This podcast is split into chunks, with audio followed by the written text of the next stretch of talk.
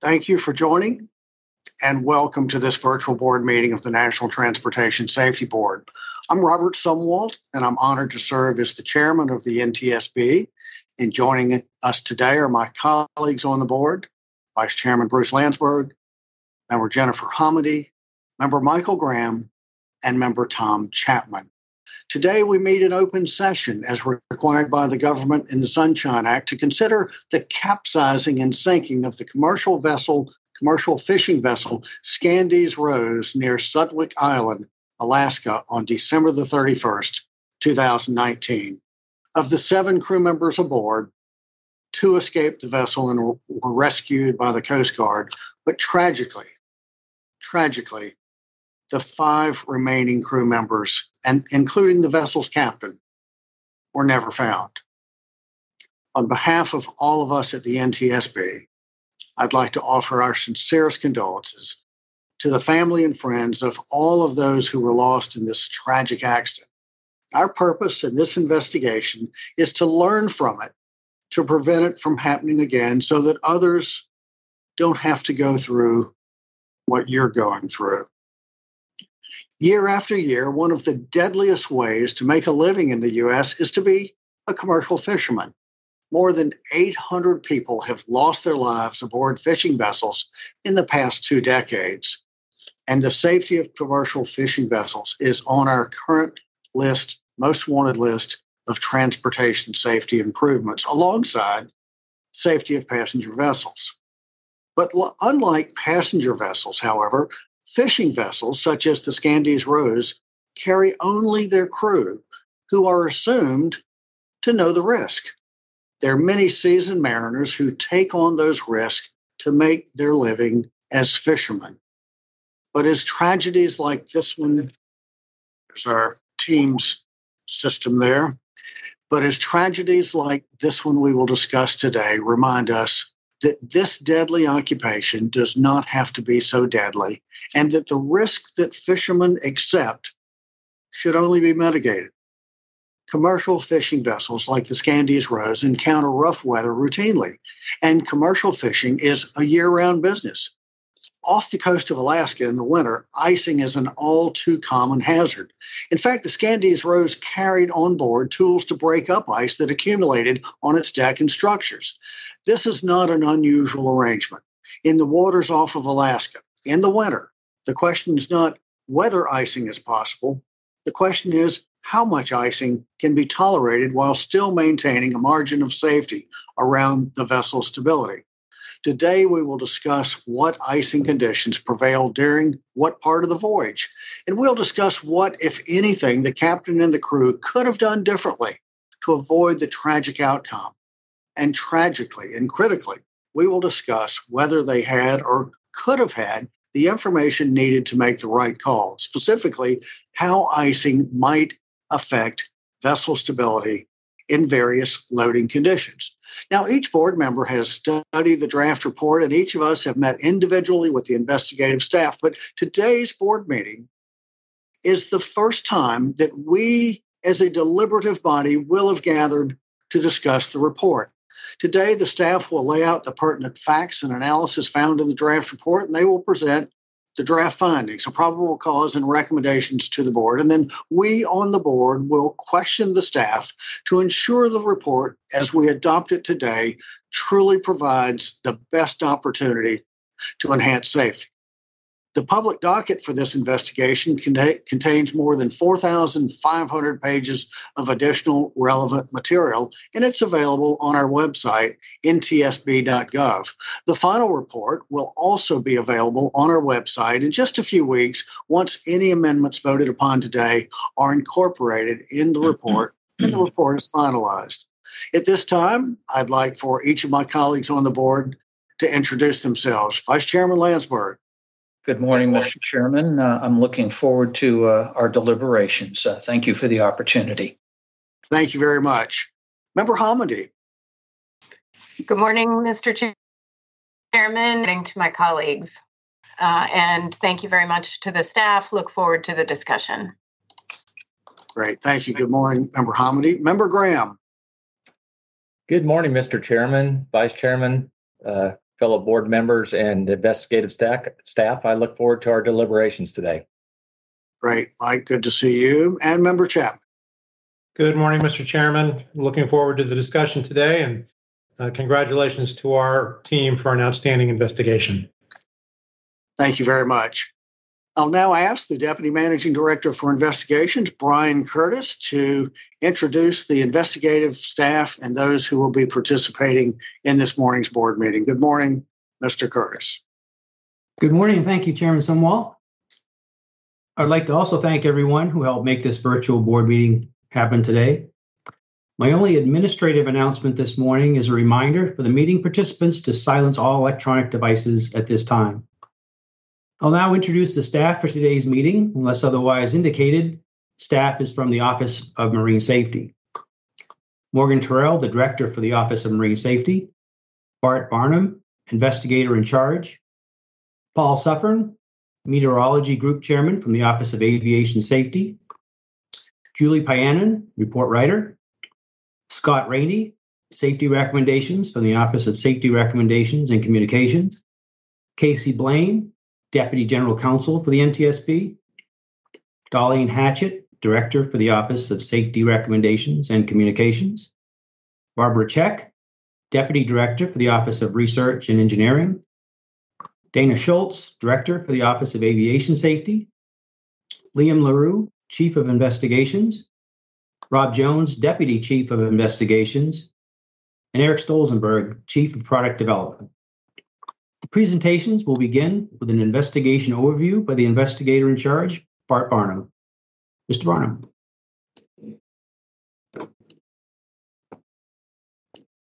Thank you. Good morning, Chairman Sumwalt, Vice Chairman Landsberg, and board members. I'll be providing an overview of the events that took place on December 31st and January 1st, 2019.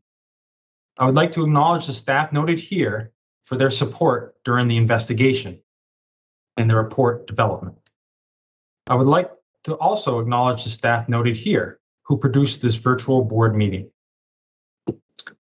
The Coast Guard parties to this investigation are listed here, and we would like to thank them for their assistance on scene and throughout the investigation. The Coast Guard was the lead federal agency in this investigation. Following the accident, the Coast Guard convened a Marine Board of Investigation. NTSB investigators coordinated with Coast Guard investigators to avoid duplicating efforts. From February 22nd to March 5th, 2021, the Coast Guard conducted a formal hearing into the accident. During the hearing, Coast Guard and NTSB investigators questioned 43 individuals, including surviving crew members, company management, Coast Guard personnel, and commercial fishing industry stakeholders. The Scandies Rose was a steel fishing vessel built in 1978 and registered in Dutch Harbor, Alaska. The vessel fished in the Bering Sea for king crab, opilio crab, and Pacific cod. In the summer months, the vessel would store and transport the catch for the salmon fishery vessels in the Bering Sea and Gulf of Alaska. The Scandies Rose was subject to the regulations set forth in 46 Code of Federal Regulations, Part 28, which included equipment, stability, and other safety requirements. The vessel was required to participate in the Coast Guard's Commercial Fishing Vessel Dockside Safety Examination Program, which primarily focused on life saving equipment on board the vessel. The vessel was owned by the Scandies Rose Fishing Company, based in Bremerton, Washington, and was the company's sole vessel. The captain of the vessel had 45 years of fishing experience, with about 40 years as captain on various fishing vessels in the Gulf of Alaska and Bering Sea.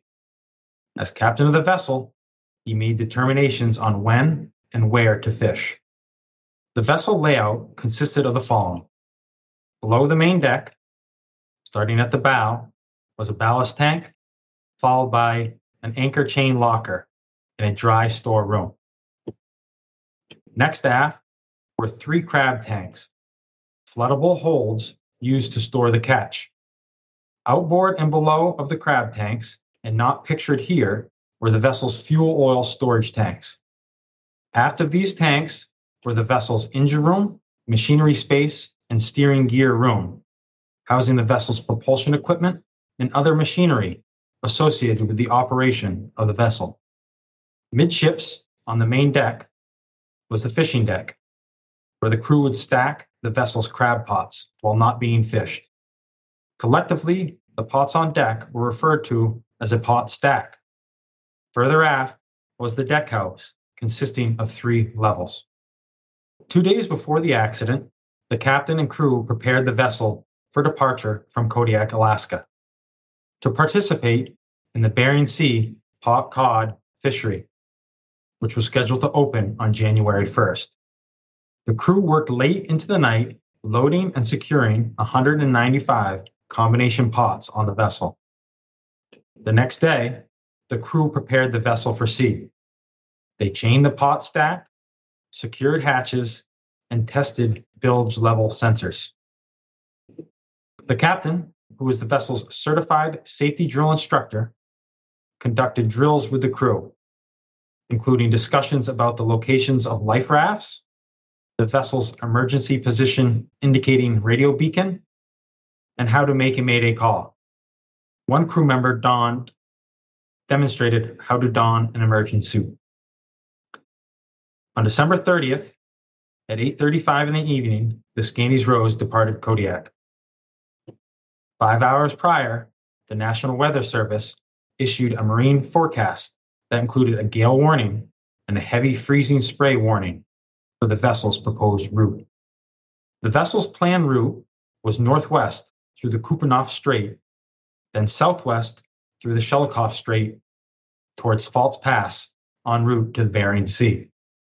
On Tuesday, December 31st, at about 2 o'clock in the morning, the Scandies Rose exited Kupreanof Strait and entered the Shelikof.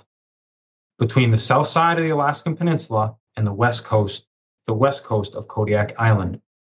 The vessel steadied on a southwesterly course that followed the Kodiak coastline. The captain passed the watch to one of his crew members and departed the bridge. On December 31st, from 2 o'clock to 8 o'clock in the morning, the crew of the Scandies Rose rotated through hour long bridge watches. At the end of each watch, the off going crew member completed a round of the engine room to ensure the vessel's engines and auxiliary equipment were in good working order. The vessel had begun to encounter freezing spray and accumulate ice. Deckhand 1, who stood watch from 6 o'clock to 7 o'clock in the morning, told NTSB that he had observed one inch of ice filling the mesh of the forward starboard pots and accumulating on the exterior railings of the vessel. Deckhand 2, on watch from 7 o'clock to 8 o'clock in the morning, told the NTSB that the weather had picked up from the night before. The wind and waves were acting on the starboard bow of the vessel. Both crew members noted that the amount of accumulated, accumulated ice on the vessel at that time was not enough to warrant manual removal. At 8 o'clock in the morning, when Deckhand 2 passed the bridge watch to the captain, the vessel had an even keel. Later that morning, at 11:18, the captain called the fishing vessel Amatuli, which had departed Kodiak ahead of the Scandies Rose en route to Dutch Harbor. Before the two captains ended their 12 minute phone conversation, the captain of the Scandies Rose said that his said that it was very cold. His vessel was experiencing light icing and the sea conditions were poor. About two o'clock in the afternoon, after finishing his six hour bridge watch, the captain passed the watch to his crew. For the next six hours, the crew rotated through their watches. The vessel's heading remained steady on a southwesterly course. According to Deckhand 2, the wind and weather started coming up a lot more and progressively got worse all day. He also told the NTSB that the vessel was bucking into the seas, making a lot of spray, and the spray was making ice. About 7:15 in the evening, the crew member on watch, Deckhand 2, called the captain to wake him for his watch. Shortly after, the captain arrived on the bridge. The two discussed the worsening weather, the accumulation of ice on the vessel's superstructure and crab pots, and the development of an approximately 2 degree starboard list. They considered reducing the vessel's speed and altering course to limit the freezing spray causing icing on the vessel. And the crew member asked the captain if he should wake the crew to break ice off the pots. Ultimately, the captain decided to maintain course and speed and not wake the entire crew. Deckhand 2 told the NTSB that the captain said the weather was too rough to have the crew out on deck chopping ice, and that they would wait until the vessel was in protected waters. After being relieved by the captain and before leaving the bridge, Deckhand 2 took note of the accumulated ice on the vessel's pot stack through the bridge window. He said that all pots were glazed over with ice. The starboard side pots were more heavily coated with what he estimated to be about two inches of ice. The inside webbing of the starboard pots was also coated with ice. Starting about 8 o'clock that evening, the captain of the Scandies Rose made a series of phone calls. First to a friend who said that the captain had told her that his vessel was icing and had a list. She added that at the time of the call, the captain did not sound alarmed. At 8:37 p.m., the Scandies Rose was about five and a half miles due east of Sutwik Island, still maintaining a southwesterly course. The captain called a fellow captain on the commercial fishing vessel Pacific Sounder. According to the Pacific Sounder captain, the captain of the Scandies Rose said that his vessel was icing really bad, and he was concerned about a 20 degree starboard list that had developed. Before ending their conversation, the Scandies Rose captain also noted that the winds were blowing 60 to 70 knots from the west. The temperature was 12 degrees Fahrenheit, and it was too rough to send a crew out on deck to break ice. He was trying to seek shelter southwest of Sutwik Island. At 9:45 p.m., vessel position data shows that the Scandies Rose was about two and a half miles south of Sutwik Island. The vessel had turned 50 degrees to starboard and held a northwesterly course in the direction of Sutwik Island's southern bay. Shortly after the vessel had turned toward Sutwik, the Pacific Sounder captain called the Scandies Rose back. He said that the captain's tone had changed from their previous conversation. He said that the captain of the Scandies Rose said that I don't know how this is going to go, and that his vessel's list had gotten a lot worse. The captain of the Pacific Sounder said that he had never heard the level of stress in the voice of the Scandies Rose captain before. Just after the heading changed to starboard, the two crew members who survived the accident reported that they were jolted from their beds by a sudden, sustained vessel list to starboard. The entire crew of the Scandies Rose made it to the bridge and attempted to don immersion suits while the vessel listed. The two survivors managed to climb out the port side door and finish donning their immersion suits while leaning against the vessel's superstructure. The captain was able to broadcast a mayday call with the vessel's position, and at 9:55 p.m., the Coast Guard received the message. The two survivors attempted to help other crew out of the port bridge door, but were not successful. Ultimately, a wave swept them off the side of the vessel and into the water. While floating in the water, they observed the Scandies Rose sink and did not see anyone else get off the vessel. Deckhands 1 and 2 found themselves separated in heavy winds and seas before Deckhand 1 saw the light from an inflatable life raft that had automatically deployed from the Scandies Rose as she sank. He was able to swim to the covered raft and climb aboard. Once inside, he began yelling for his fellow crew member. After several minutes, Hearing his fellow crew member yelling, Deckhand 2 swam to the raft and climbed aboard.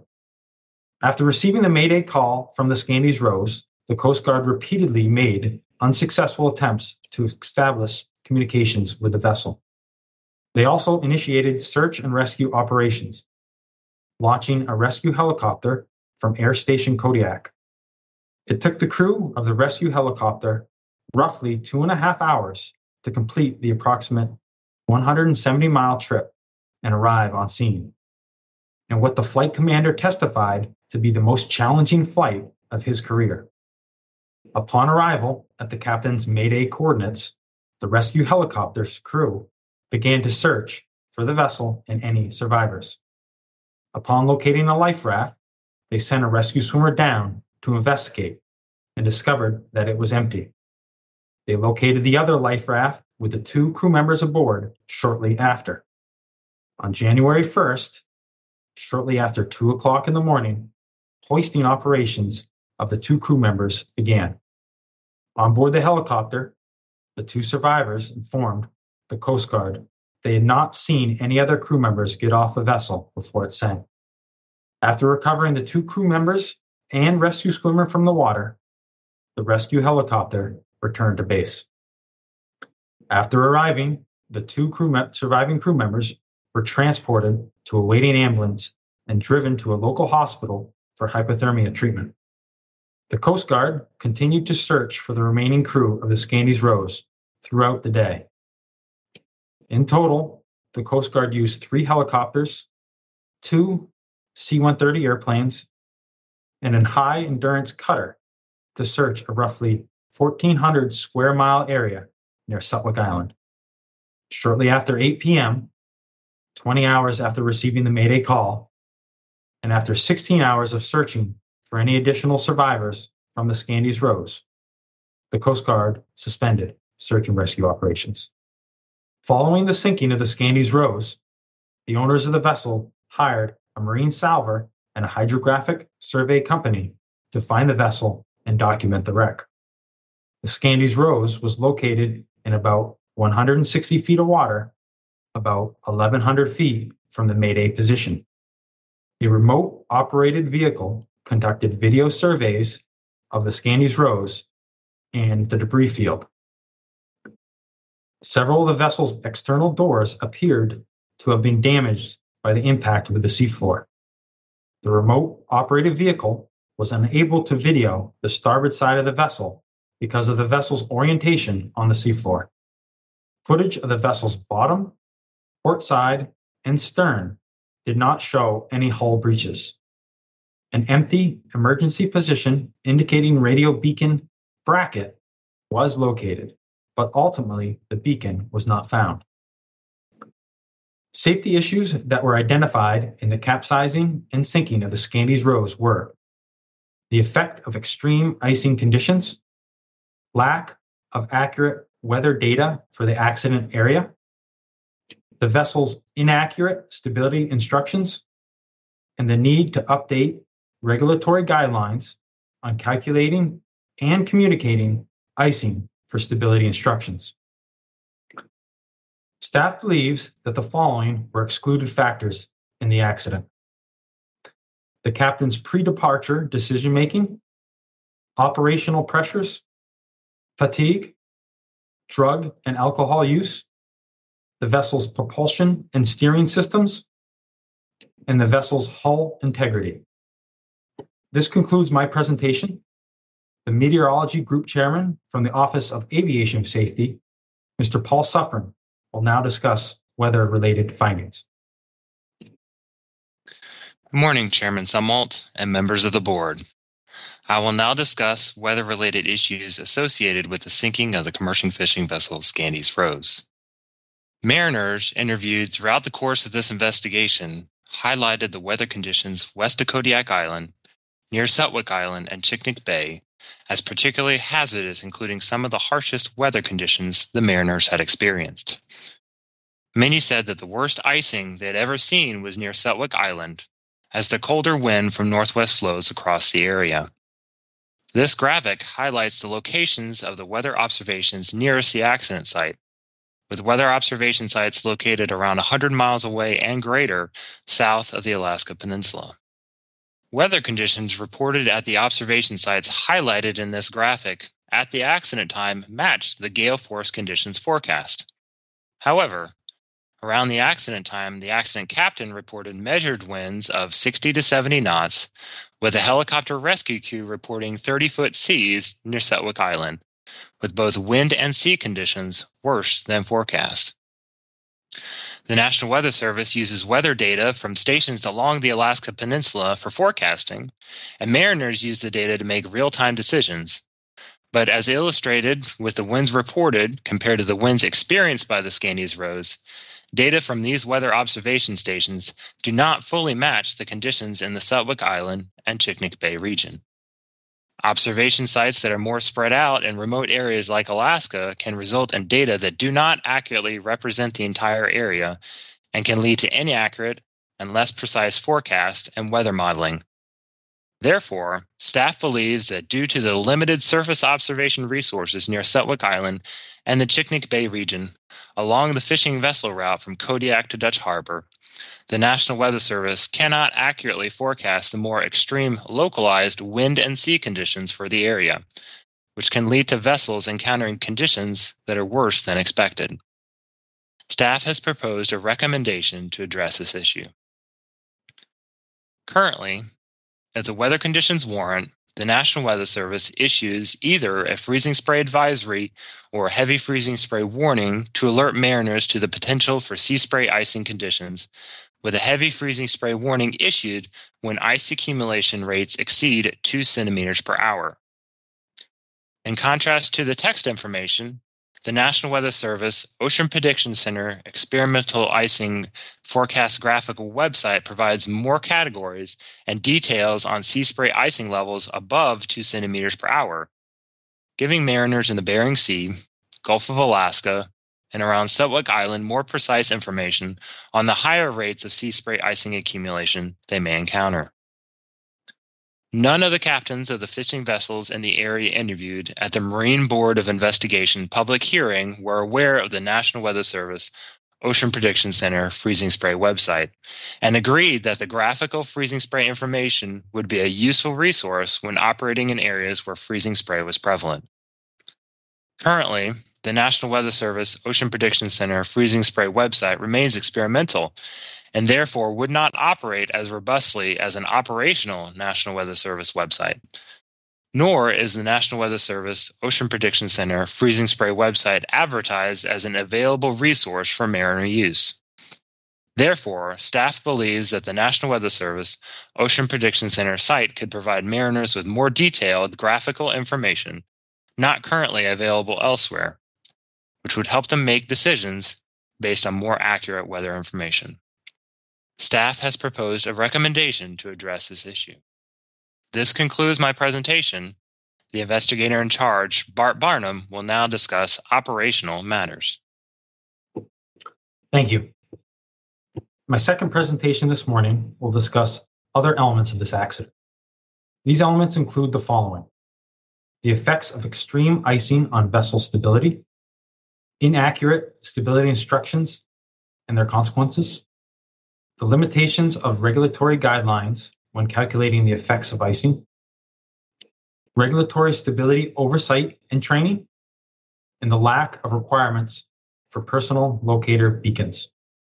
Based on the ice accretion rate obtained from the NTSB's weather model, the Scandies Rose experienced progressively worse asymmetric icing during the voyage.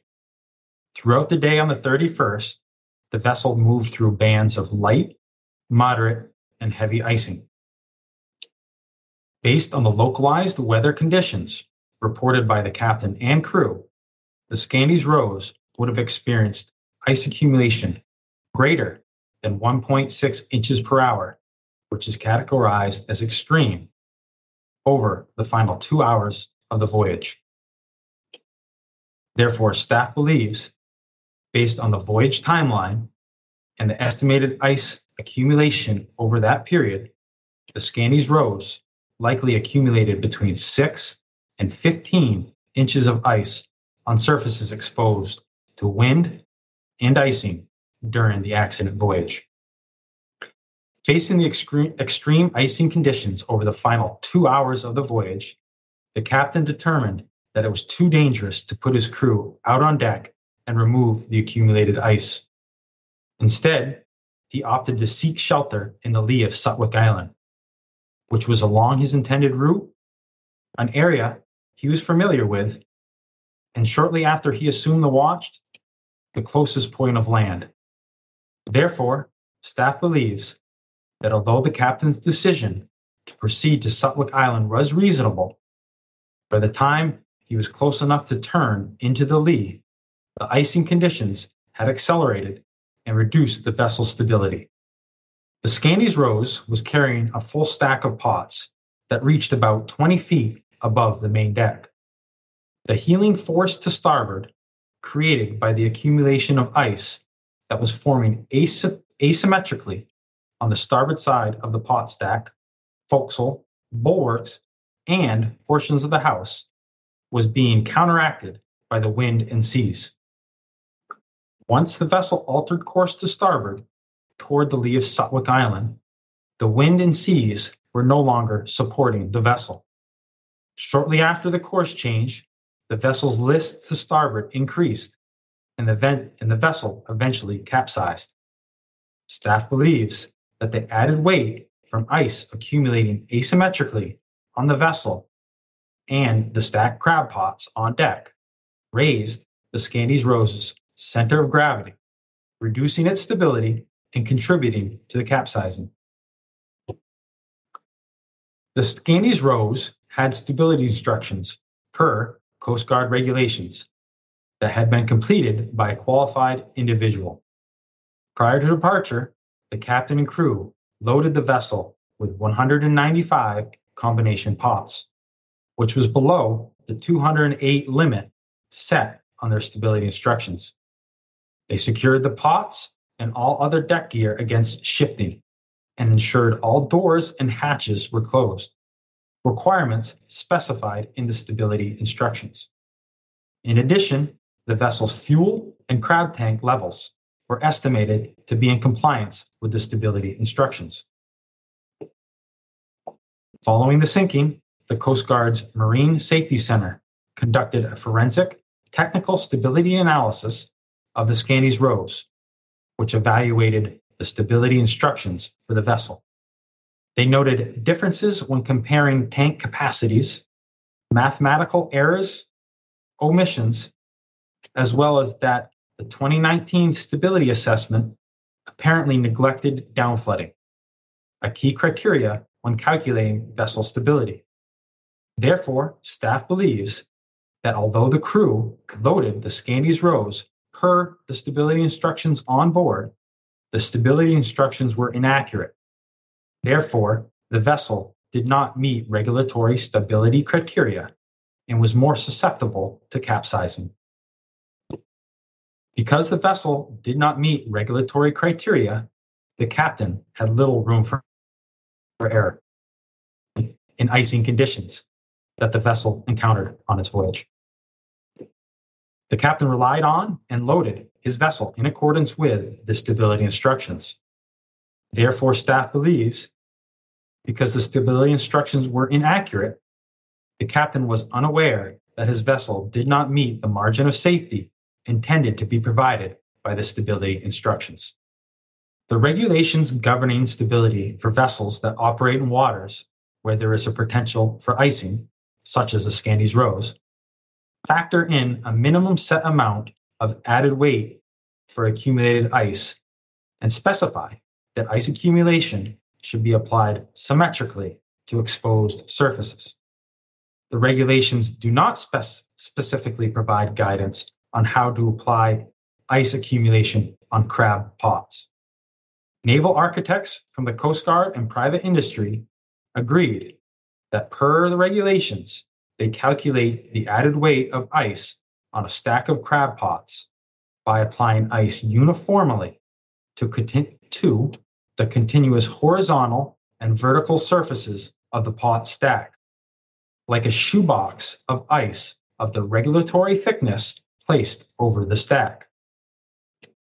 However, because crab pots are made up of tubular frames and mesh, they do not act as continuous horizontal or vertical surfaces and will accumulate ice not only on the vertical and horizontal frames, but on, but on all external and internal mesh or webbing of the crab pots. Additionally, mariners reported that freezing spray often results in ice asymmetrically accumulating on the vessel and its pot stack. Therefore, staff believes that current regulatory guidelines on calculating the effects of icing on fishing vessels' stability do not take into account how ice actually accumulates on and in crab pots and crab pot stacks. Staff has proposed two recommendations to address this issue.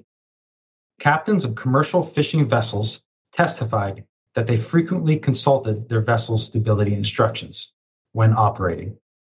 But when they are asked if, prior to the sinking of the Scandies Rose, they are aware of the amount of accumulated ice the regulations prescribed to be factored into their stability instructions, none knew. When they learned that the regulations allotted for uniform icing of 1.3 inches on horizontal surfaces and 0.65 of an inch on vertical surfaces, and only on the external surfaces of their pots, they were all surprised on how little it was. Many even acknowledged that they would typically carry more ice than, than what was allotted for in regulations. On the Scandies Rose, the crew noted one inch of accumulated ice as early as six o'clock the morning of the accident. But the captain, likely not knowing the icing thickness used in his stability report, did not voice concern when he relieved the watch at eight o'clock, nor later in the day when the ice continued to build, and ultimately determined to delay sheltering or taking other mitigative actions. Therefore, staff believes that if vessel captains are aware of the amount of icing that is factored into their stability instructions, they would be better prepared to make critical vessel safety decisions when operating in areas of potential icing. Staff has proposed two recommendations in this area to address the issue. The regulations do not require that owners, masters, or crew of commercial fishing vessels receive formal stability training. And neither the majority owner, the captain, nor the crew of the Scandies Rose had taken formal stability training. Mariners must rely on experience and what they have learned independently. Coast Guard guidance indicates that operators should be provided training on stability. Schools and training facilities offer Coast Guard approved stability courses specific to fishing vessels, the effects of icing being one of the topics covered. Several captains who had voluntarily taken stability courses said that they took great value from them and suggested that they should be made mandatory for all captains. Therefore, staff believes that formal stability training would provide fishing vessel crews with a better understanding of the principles and regulatory basis of stability, including the effects of icing. And staff proposes a reiteration of a currently open recommendation to address this issue. As part of the post-casualty investigation, investigations of both the fishing vessel Destination, a similar vessel that sank in the Bering Sea in 2007, and the Scandies Rose, the Coast Guard's Marine Safety Center conducted stability assessments and vessel stability instruction review. Both vessel stability instructions had been created by qualified individuals, but were not subject to technical oversight or review from a classification society or the Coast Guard. Ultimately, the Marine Safety Center concluded that the stability instructions for both the destination and the Scandies Rose fail to meet regulatory stability criteria. Therefore, staff believes that an oversight program to review and audit stability instructions produced for uninspected commercial fishing vessels like the Scandies Rose that are not required to carry a load line certificate would identify and reduce potential errors in stability instructions, which in turn may reduce the chance that vessels are that vessels are sailing without the intended margin of safety provided by applicable stability criteria. Staff has proposed a recommendation to address this issue. Personal locator beacons can provide search and rescue operations with an accurate, continuously updated location of every person carrying one. In the case of the Scandies Rose, the failure of the emergency position indicating radio beacon to provide a position after crew members were forced to abandon the vessel into the water without means of communicating with search and rescue personnel and the inadvertent miscommunication of the correct search area from the on-scene rescue access, staff believes that personal locator beacons would aid in search and rescue operations by providing continuously updated and correct coordinates of crew members' location. And staff proposes a reiteration of a currently open recommendation to address this issue. Mr. Chairman, this completes staff's presentations, and we are prepared to answer any questions. Well, thank you very much for those uh, very good presentations. And uh, most importantly, thank you for an excellent investigation. We'll now turn to the board member questions, and we'll begin with Vice Chairman Landsberg. Thank you, uh, Mr. Chairman. Um, so I have a, a question for uh, our meteorologist uh, here. Um, is the uh, would you consider that the weather forecasting was accurate in the conditions that the Scandies Rose encountered? Uh, the based on the forecast information and the information observed by the uh, vessel captain, the wind and wave uh, conditions were uh, worse than forecast. How accurate are the uh, are the freezing spray forecasts? Uh, in this particular case, the forecast for was for heavy freezing spray or greater than two centimeters uh, per hour accumulation, and uh, staff believes that's what the vessel was encountering uh, on their southwestward uh, trip. So, for a period of of time, um, could we perhaps bring up slide number thirty four? Um, I think that might clarify this a little bit. And, and while we're working on that, if I remember correctly, it said uh, that the uh, vessel was uh, uh, had about seven hours of moderate icing from about 10 o'clock until about 1700. And so that refers to the rate of accumulation. Do they have any way of measuring the cumulative effect? So if you stay in moderate long enough, you're continuing to accumulate. And as uh, uh, Mr. Barnum's presentation has shown, uh, the stability instructions don't account for anything uh, anywhere near what the reality is. So, uh, do they account at all for if you're in a uh, moderate icing for a period of time that it, it's going to be the equivalent of heavy icing for a shorter period? Is there any computation for that? Um, as far as computation and what's available in the stability instructions, I'll have to pass that off to uh, investigator in charge, Mr. Bar Barnum.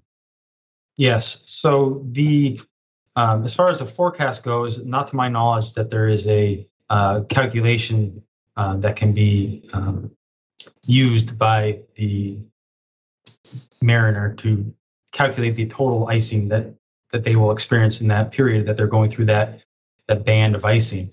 Um, I think it should be noted that icing will affect vessels differently depending on size, um, multitude of different factors, air temperature, uh, uh, ocean temperature, vessel heading. Um, so, uh, for just to have a, a, basic or a um, generic equation for adding up icing for a certain time period. I, I don't think there is one available now. And it, it, yeah, it. I think this makes it pretty clear, though, that we don't, at this juncture, have a really full understanding of of how this works. And as I said, we're looking at the rate of accumulation versus the cumulative effect. Uh, Mr. Suffern, um, does NWS have any way of, ver- of verifying their forecasts? And I realize that we're we don't have a lot of information up in that part of the world, but uh, do mariners submit the equivalent of pilot reports um, when they're when they're up there that actually get not just talking to each other, but can get into the forecast offices? So currently, the National Weather Service has a uh, a program called the Voluntary Observing Ship Program, or VOS, and uh, there are certain ships uh, that do provide observations uh, based on that system to the National Weather Service Forecast Office. Uh, for example, the U.S. Um, uh, Coast Guard cutter that came to the search area was one of the uh, VOS ships. Um, so that is one of the programs that's available for mariners to submit observations. Well, it would seem to me that it, it's it's tough when you're doing forecasting and looking at models if you don't have a way of verifying whether it worked the way you thought it was going to and to be able to, to modify them. Um, it, it's tough to, to get better forecasts. So, uh, um, anyway, thank you very much. Uh, thank you, Mr. Chairman. I'll uh, wait for the next round. Thank you, Landsberg and Member Homendy. Sorry about that. I had some uh, delays with one of my uh, with the mic. Thanks very much uh, to the staff and uh, um, just a few questions on uh, personal locator beacons. But first, I'm wondering uh, if you can describe the conditions uh, that the two surviving crew members encountered. I know that they had remained on board for uh, uh, they stated as long as they could, uh, uh, yelling into the bridge for their fellow crew members to exit. A wave swept them off the side. They had their immersion suits on. But if you could talk about some of the conditions, uh, I, I believe for that that period of time that they were facing in the water. Yes, ma'am. um, conditions reported by both the surviving crew members and then also the um, arriving helicopter flight crew were about 30 foot waves, um, which was, you know, considerable wave heights for that area. Uh, and then also, you know, um, four to six degree water temperature Celsius. And, um, and then also there was um, significant um, wind velocity between 60 and 70 knots. And um, how far, uh, how, how long was it until they were able to locate uh, the rat, what, one of the rafts, the one they eventually boarded? Um, th- yes, ma'am. The um, the survivors indicated that um, two, before he was able to locate the first raft, he was in the water between 10 and 20 minutes, I believe. Mm-hmm. And uh, their immersion suits are tested for how many degrees in in water and for how long?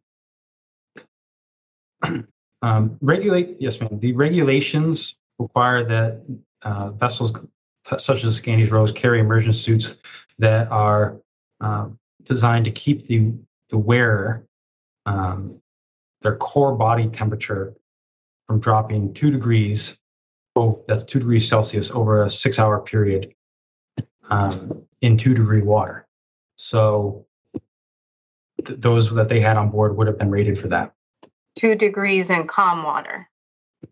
Yes, ma'am. And this okay. was definitely not calm water. Correct. Uh, and so the helic they they were rescued about four hours later, correct? from when they were swept off the vessel. That is correct. Okay. And can you talk about how difficult it is for search and rescue operations in these in such a remote area?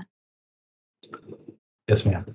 So areas um, like Alaska, where it's a, a large uh, area of uh, potential large area they need to cover, uh, it's extremely difficult uh, to try to strategically place assets um, where they can be most effective, where the fishing fleets are.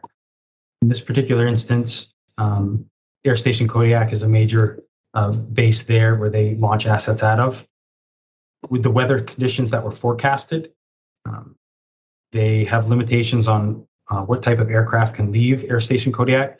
So strategically, they moved their C-130 airplanes to Anchorage, Alaska, so they would be able to be they would be able to take off and assist in any search and rescue that was needed because they would be grounded in that type of weather while in Kodiak.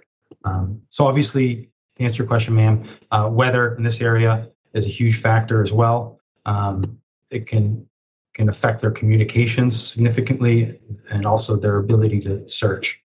And there was heavy icing in that area. Yes, ma'am. Um, heavy icing was experienced obviously on board the Scandies Rose, uh, but also the flight crew of the rescue helicopter that arrived on scene um, while they deployed their rescue swimmer. Once they retrie- re- retrieved him from the water, uh, he was he had to be de-iced because the ice had accumulated on his body and his space gear. Well, I, I, have to say I have a lot of respect for um, uh, the the Coast Guard. I uh, I had spent some time in April 2019 uh, uh, in Kodiak at Air Station Kodiak and in Anchorage uh, for a number of days with the Coast Guard, and um, they do a tremendous job. that's very difficult, and um, thank them for their work. I will have additional questions about this in the next round. Thanks so much. Thank you, Member Homendy and Member Graham.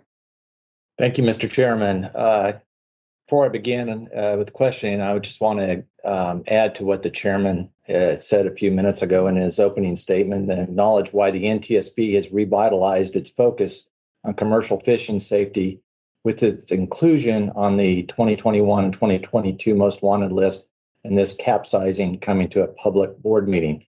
Commercial fishing is one of the most dangerous occupations in the United States. Every year, more than 40 lives are lost. The Center for Disease Control estimates a fatality rate 35 times that of all U.S. workers. For an industry that supports more than 700,000 jobs and contributes more than $50 billion to the economy, these workers deserve better. We must do more to protect those who have been risking their lives to feed all of us. I have a few questions for our meteorologist, Mr. Suffern. The uh, National Weather Service has two main categories of alerts for freezing spray heavy freezing spray warning and freezing spray advisory. Mr. Suffern, can you explain the difference between the two? So you're you're correct. There are two uh, different levels. Um, the first being a freezing spray advisory, where um, freezing spray accumulation is predicted to be between zero and two centimeters per hour, and then heavy freezing spray warning is for two centimeters an hour and above ice accumulation. Right. So based on the observed weather conditions during the last two hours of the accident voyage, what was the estimated ice accumulation? So, based on the observed conditions provided, uh, relayed by the accident captain uh, to his fellow captain, the 60 to 70 knots would equate to extreme freezing spray conditions, which would be uh, four centimeters per hour and above. And the Weather Service doesn't have a uh, advisory for that or a warning for that. Is that correct? The heavy freezing spray advisory being two centimeters and above would include four centimeters and above. It doesn't have an extreme one. So, can you please discuss why the estimated icing rate in the final two hours of the voyage would be described as extreme icing based on the model that they use, the Overland model? So currently, the National Weather Service for forecasting uh, freezing spray uses uh, scientific uh, equations and guidelines uh, produced by Overland uh, in the late 80s and early 90s, and that basically takes into account uh, air temperature, water temperature, um, wind speed, and um, the freezing point of salt water. And uh, through some math, can calculate and estimate um, light, moderate, heavy, and extreme uh, freezing spray for those calculations. Great. So currently, how can a mariner know whether he or she will encounter heavy freezing spray or extreme freezing spray? When the National Weather Service issues a uh, heavy freezing spray warning, that would include both heavy freezing spray and extreme uh, freezing spray conditions. In addition, the National Weather Service uh, has an experimental Ocean Prediction Center uh, graphical website, which provides uh, a lot more categories for freezing spray conditions above uh, two centimeters per hour. Okay, so the the Ocean Prediction Center's uh, experimental icing website attempts to fix this problem and provide localized freeze and spray information. I take it. It provides a, a graphical representation of uh, the the freezing spray categories that could be experienced by mariners throughout uh, the Bering Sea, uh, Gulf of Alaska, and uh, and that portion of uh, of the United States. It's my understanding that this website's not uh, available to the mariners at this time. And do we have a proposal in uh, the uh, draft recommend, or do we have a draft recommendation to the National uh, Weather Service to make it operational? So currently, the uh, website is experimental uh, and has been so since 2014. what that pertains to is that while the website is available, um, anyone can can get on the URL and, and, click on that particular website and view the information.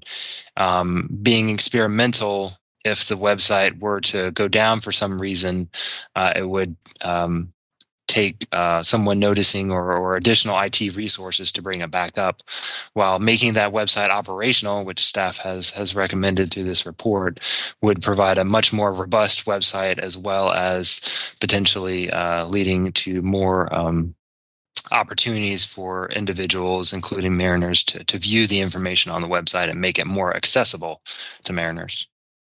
Okay. Thank you, Mr. Suffern. I see my time is up. Thank you, Mr. Chairman. Member Graham, thank you. You're welcome. And Member Chapman. Thank you, Mr. Chairman. The circumstances of this accident are both tragic and they're frightening. I join in expressing condolences to the surviving crew and those who lost loved ones in this accident. The draft report notes, and my colleagues have highlighted, that the NTSB's current most wanted list appropriately includes the issue area improve passenger and fishing vessel safety. Fishing consistently tops the list of most deadly occupations, and this accident underscores the reasons for our focus on commercial fishing in the context of the most wanted list. All of us at NTSB share an interest in doing what we can to help improve that safety record. The Scandies Rose was required to have stability instructions completed by what the relevant Coast Guard regulations refer to as a qualified individual. The term qualified individual is defined within the regulations. I understand those who fall into this category are most often practicing naval architects. What qualifications must an individual meet or possess in order to practice as a naval architect? And are those qualifications regulated on the state level or the federal level?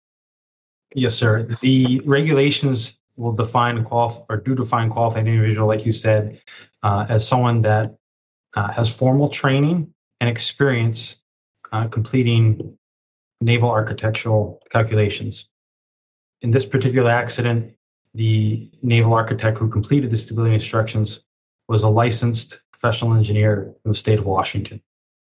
Okay, so those are state level qualifications that have to yes. be met, and there's there, there's there's no specific requirement at the federal level. Is that correct? That is correct. Other than what's defined in regulation. Right. Okay. Okay. Uh, the draft report highlights that there was no requirement for the Scandies Rose stability and stability instructions to be reviewed, and we'll discuss a recommendation, which I support, by the way, which we'll be uh, offering to the Coast Guard that it develop an oversight program to review the stability instructions of commercial fishing vessels in the category of the Scandies Rose. Under the existing regulatory structure, what would trigger a review of stability instructions for a larger commission? Uh, uh I'm sorry, for a larger commercial fishing vessel. Vessel. I'm sorry. I understand that those larger vessels are subject to review. What would trigger that review?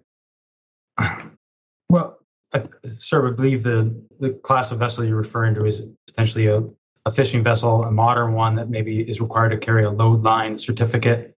Um, load line certificate. Load line is not only a, a physical mark on the vessel that denotes safe loading, but it also is a classification that uh, structured around the structural design, construction, and maintenance of a vessel. Additional oversight. So a vessel of that class required to carry a load line certificate, um, their stability instructions are going to be reviewed by a classification society, most often the American Bureau of Shipping. Shipping. Um, that that that oversight is is is then done again uh, by the Coast Guard, who oversees the ABS in a uh, random randomly audited uh, method, where they will periodically check uh, stability instructions for those vessels. Okay, thank you. That's helpful.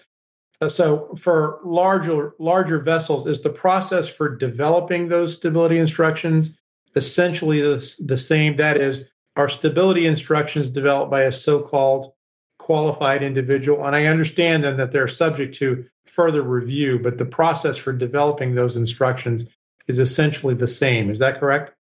That is correct. Uh, thank you, Mr. Chairman. I may have some additional questions on this later. Member Chapman, uh, thank you very much. Yeah, it's been noted by members Chapman and member Graham uh, some of the figures from NIOSH, which is a part of the Centers for Disease Control. NIOSH is the National Institute for Occupational Safety and Health. And the figures provided by their expert, one of their experts in the fishing industry, uh, Samantha Case, uh, pointed out that commercial fishing for for the year 2019, of which this this tragedy occurred in 2019 with just just two hours to go before the new year. But commercial fish commercial fishing in 2019 wasn't just one of the most deadly occupations in America. It was the most deadly occupation in America, surpassing what is typically number one, and that is logging. Uh, this boils down in the rate of fatalities, the rate per 100,000 workers in the industry. Uh, commercial fishing uh, had a fatality rate of 145 fatalities per 100,000 uh, full time employees. Compare that to the average of all workers, which is 3.5 fatalities per 100,000. So it is, uh, uh, there's a lot of need for improvement in this area. The NTSB chair a, uh, hosted a, a two day, three day forum on commercial fishing vessel safety in 2010. Uh, and more needs to be done in this area, and that's why it's on the most wanted list. Um, as I did say during the most wanted list board meeting, uh, Sir Walter Scott said nearly 200 years ago it's not fish that you're buying; it's men's lives, and uh, and I think that those figures that I just mentioned highlights uh, that we are really um, buying men's lives when we go out and buy fish because it is such a deadly industry. it, it is truly the deadliest catch. Um, so I do want to thank staff for a good investigation. Um, I think that uh, um, the Coast Guard Marine Board uh, did not complete, uh, did not get their uh, Marine Board uh, completed until March of this year. So the accident happened on the last day of 2019. Six weeks later, we entered into a pandemic. Actually, that was two months and 11 days later, we entered, entered into a pandemic that we are still officially in.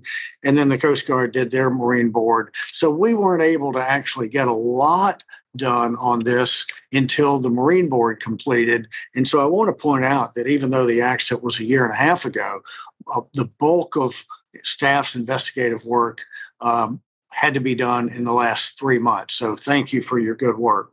A question for you, Mr. Barnum, and, and that is, is that was the captain's decision to set sail under those conditions, and the conditions of a National Weather Service gale warning and a heavy freezing spray advisory, was the captain's decision to set sail under those forecast conditions, was that a reasonable decision? Yes, sir. The uh, staff believes that it was. Um, foul weather in that part of the world is commonplace. Um, it, it's a something they encounter almost on a daily basis. Um, what is no normal occur normal um, procedure when encountering foul weather is to seek shelter. There's a variety of places along the along the planned route there that the vessel um, could have potentially sought shelter. The captain was also um, comfortable with his vessel. Uh, he loaded the vessel in accordance with his instill, uh, new stability instructions that he had on board. Uh, he'd been sailing that vessel for um, a little over eight years as captain and been in similar situations uh, with pots on deck and and it, it come out um, unscathed. Um, in addition, also there was other vessels leaving at the same time. He wasn't the only one leaving. So ultimately, staff believe that his decision to leave uh, was acceptable. Right. I think that's a very important uh, finding right there that you're proposing. So I just wanted to establish that. So um, we'll now proceed to the next round of questions. Uh, Chairman Landsberg. Uh, thank you, Mr. Chairman. I'd like to follow up on that line of, of questioning. Um, so if I understood you correctly, Mr. Barnum, you're saying that the fishing crews typically launch uh, in in forecast conditions like this. Is is that a fair statement? Yes, sir, that is. Um, okay, and if the conditions become worse than forecast, um, there were there are safe zones that they can go to. Is that correct? Yes, sir. As as described by uh, fishermen that, frequent those areas. Um, in interviews, they indicated that yes, there is various locations where a vessel of that size can seek shelter. Were there any safe zones along the route prior to uh, Sutwik Island? So, um, you know, this this seems to things got rather rapidly worse uh, along the way. Um, was would the would there have been another place where the captain could have diverted to uh, prior to trying to reach Sutwik? I mean, you said that he was familiar with that, but I'm just wondering if there were other places, and are they marked on the charts, or is this sort of um, uh, just known by the locals that this is where you go? Uh, yes, sir. There was, uh, from what we are told, uh, places along the southern side of the Alaskan Peninsula between uh, the west coast of Kodiak and Sutwik Island where he could have uh, sought shelter. Um, so, had he even an hour or two prior, he could have sought shelter. Uh, is, am I correct in understanding that? If if the captain of the vessel had um, reason where he where he thought that they would need to seek shelter at that moment, um, potentially there was some locations he could have sought shelter prior to Sutwik. Yes. And it seems like, um, and it, became very clear to me as we we looked at this that the wind was simultaneously helping while accreting the ice on the starboard side. It was also helping to prop up the vessel. Do I understand that correctly? Yes, sir. That's what staff believes as the vessel continued along its southwesterly course. Uh, the prevailing wind and waves were acting on the starboard side of the vessel, as you say, essentially propping up the vessel. So when he made the turn, obviously he lost the stabilizing effect of the wind, and now the weight uh, becomes predominant. Am I understanding that correctly? Yes, sir, that is correct. Okay, and so ultimately, what we get to is that the um, uh, stability instructions don't really take much of that into account. Am, am I correct in, in understanding that, or is, is that incorrect?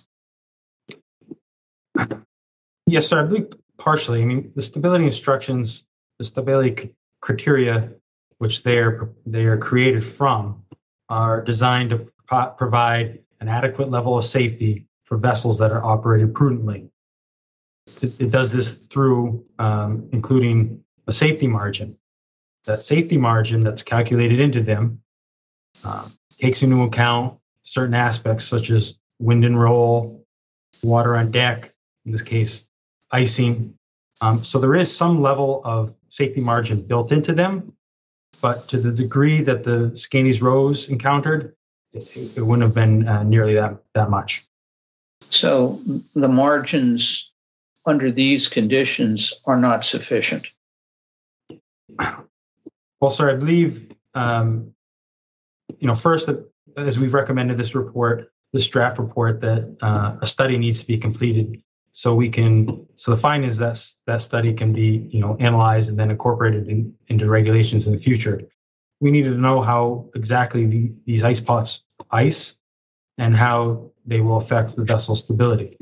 Once that's done i think we can more accurately see if the regulations are inadequate or not understand thank you uh, thank you mr chairman i appreciate the opportunity yes indeed and uh, member Homendy Thanks very much. Uh, okay, so we have a 30 foot sea. I just want to pick up from where I left off. We have 30 foot seas, 56 to 60 uh, uh, mile per hour wind gusts. And um, uh, can you tell me how far they drifted from the vessel, where the vessel sank? The two surviving crew members. Uh, yes, ma'am. I, I know that information is contained uh, in some of the information on the doc, docket, but off the top of my head, I don't know exactly how far they drifted. And that's okay. I mean, but we do know that they were on uh, the the raft for four hours until they were rescued. So it must have been some some distance at at some point.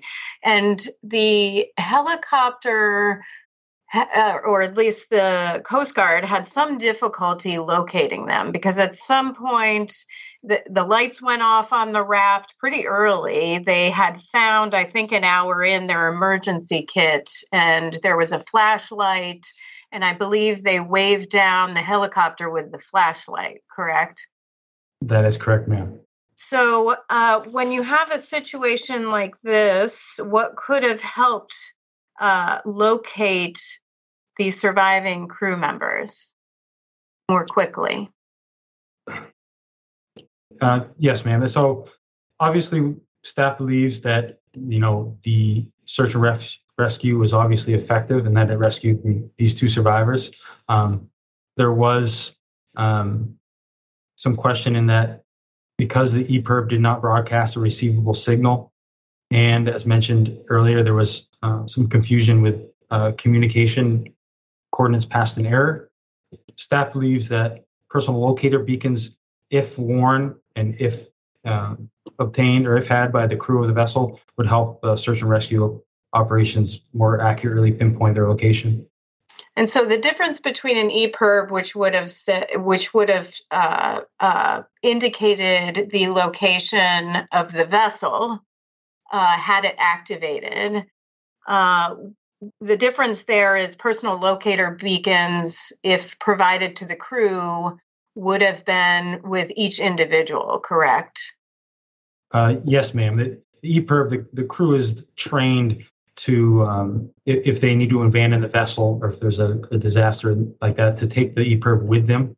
So, or it's designed to float free. So the EPIRB might necessarily not be with the with the vessel. Okay. Yes, you are correct. The, the POBs are designed to be worn on the crew member. Great. And so have we, and maybe this might be where Mr. Rainey comes up and talks about previous recommendations on personal locator beacon that beacons that we've issued. Certainly, Member Homendy, we issued uh, M1745 out um, out of the El Faro accident, uh, recommending that personnel employed on vessels in coastal Great Lakes and ocean service uh, be provided with personal locator beacons. What's the uh, status of that recommendation? The status of that is uh, currently open, unacceptable uh, response. The Coast Guard responded in 2018 that uh, they felt that at the time the technology uh, did not provide the requisite location accuracy for the purpose. Uh, they are continuing to look into the technologies, working with ISO and, and, RTCM. We we disagreed with that and, and thereby you know classified it open unacceptable. And what did we? Why did we disagree? We we felt that um, the the accuracy on on the PLBs was sufficient to provide a useful tool for searching. It's very hard to find uh, a person in the water, um, and, and, as you point out in in these um, you know sea states and weather conditions, that the um, the satellite capability, the the PLB plus uh, some local home homing capabilities that we felt that it would be a useful tool. So we we didn't agree with the Coast Guard position at the time, but we do know that they are looking into the technology further. And in in El Faro, three days after the sinking, search crews spotted the remains of a crew member in an emergent, immersion suit. It is unknown when the crew member perished, but if their immersion suit had a working personal locator beacon attached to it, would they could they have been located sooner? Perhaps yes. And we found in in another investigate, or at least in another investigation, uh, personal locator beacons may have aided search efforts in Trinity Two in 2011. In that investigation, the crew had to abandon ship, and the master was not able to grab the EPIRB. The 10 crew members abandoned the vessel and were not found for three days, and only six survived. If the life saving equipment had included a personal locator beacon, could the uh, search team uh, uh, uh team maybe have uh, uh, found the crews sooner than three days? I, I, think that's certainly possible. I believe that was the lift boat accident. Yes, which is exactly why this is a recommendation included in our most wanted list of transportation safety safety improvements. Thanks very much. Sure. Thank you. And now, Member Graham. Thank you, Mr. Chairman. I was just looking here at the uh, stability instructions and instructions to the master, and uh, I'm amazed that nowhere on it does it discuss how much ice can accumulate on the deck and on the pot stacks. I, I that's just amazing. As a as a master, I would think that kind of information would be most important to you for the safety of the vessel, and I definitely support the proposed recommendation of including the icing amounts used to calculate the stability criteria. Um, I have some questions on the stability instructions. What is a load line certificate? Uh, yes, sir. So, as I had mentioned earlier, uh, load line of a vessel is a higher degree of oversight of the vessel in, in, in regards to its construction and its maintenance. Uh, large, newer fishing vessels built after um, July 2013 uh, are required to have a, load line certificate, basically ensuring that they meet those higher standards and they're built to a to a uh, not only the standards but also are uh, inspected periodically. They're hauled out of the water periodically, and, the, their hull is inspected. Okay, so if if the Scandies Rose was built after what is it, July of 2013, uh, sure. this size, it would have required a load line certificate, correct? Yes, sir. Okay, would a load line certificate, did, is in your uh, opinion, would have helped the Scandies Rose captain better understand its stability requirements and its limitations? I don't necessarily think I don't necessarily think that it would be accurate. I do believe that his stability instructions would have have had more oversight and therefore would have been uh, potentially been accurate and um, and he wouldn't have left port as he did here with inaccurate ones. Okay, thank you for that. Um, I'm going to switch to uh, stability training. I know back in 2010, the NTSB held a fishing vessel safety forum and discussed the issue of training fishing vessel crews on vessel stability. Um, about a year later, in 2011, it um, that led to the NTSB issuing safety recommendation M11-24 addressing fishing vessel stability training to the Coast Guard. And I'll read it here require all owners, masters, and chief engineers of commercial fishing industry vessels to receive training and demonstrate competency in vessel stability, watertight integrity, su- subdivision, and the use of vessel stability informa- information, regardless of plans for implementing the other training provisions of the 2010 Coast Guard Authorization Act. Uh, what is the status of this recommendation? Yes, sir. Uh, Member Graham? Scott Rainey, please. Yes, Member Graham, the status is currently open, unacceptable, and as you mentioned, we we have uh, associated that with our current most wanted list. Um, the Coast Guard's last response was in um, October of 2016, uh, letting us know that uh, they are working with their federal advisory committee to develop uh, curriculum. Okay, so this this recommendation's been out for 10 years and we haven't heard anything in almost 5 years from an advisory committee. Yes. Okay, and uh, and we've lost, or at least we've investigated two uh, commercial major commercial uh, fishing vessel accidents since then. That's correct. Yes, sir. Okay. Thank you for that. I'd like to see the Coast Guard act on this a little quicker, and I, I, I see we're going to highlight that in our reiteration of recommendations. So I thank you for that, and uh, I uh, yield back the rest of my time, Mr. Chairman. Member Graham, thank you very much, and Member Chapman. Thank you, Mr. Chairman. A couple of questions about weather resources. Uh, obviously, extreme weather conditions were a factor, and I gather the accident site is known to be prone to difficult weather, including certainly icing. Yet the investigation revealed that the surface and the buoy station, I'm, I'm, sorry, the surface and buoy stations nearest to the accident site were 95 and 125 miles away, respectively. Is it realistic to expect accurate marine weather forecasting with such limited and widely dispersed surface observations? Um, based on the the weather conditions that were experienced and the um, the the wind funneling through the terrain uh, phenomena typically uh, discussed as williwaws in that area.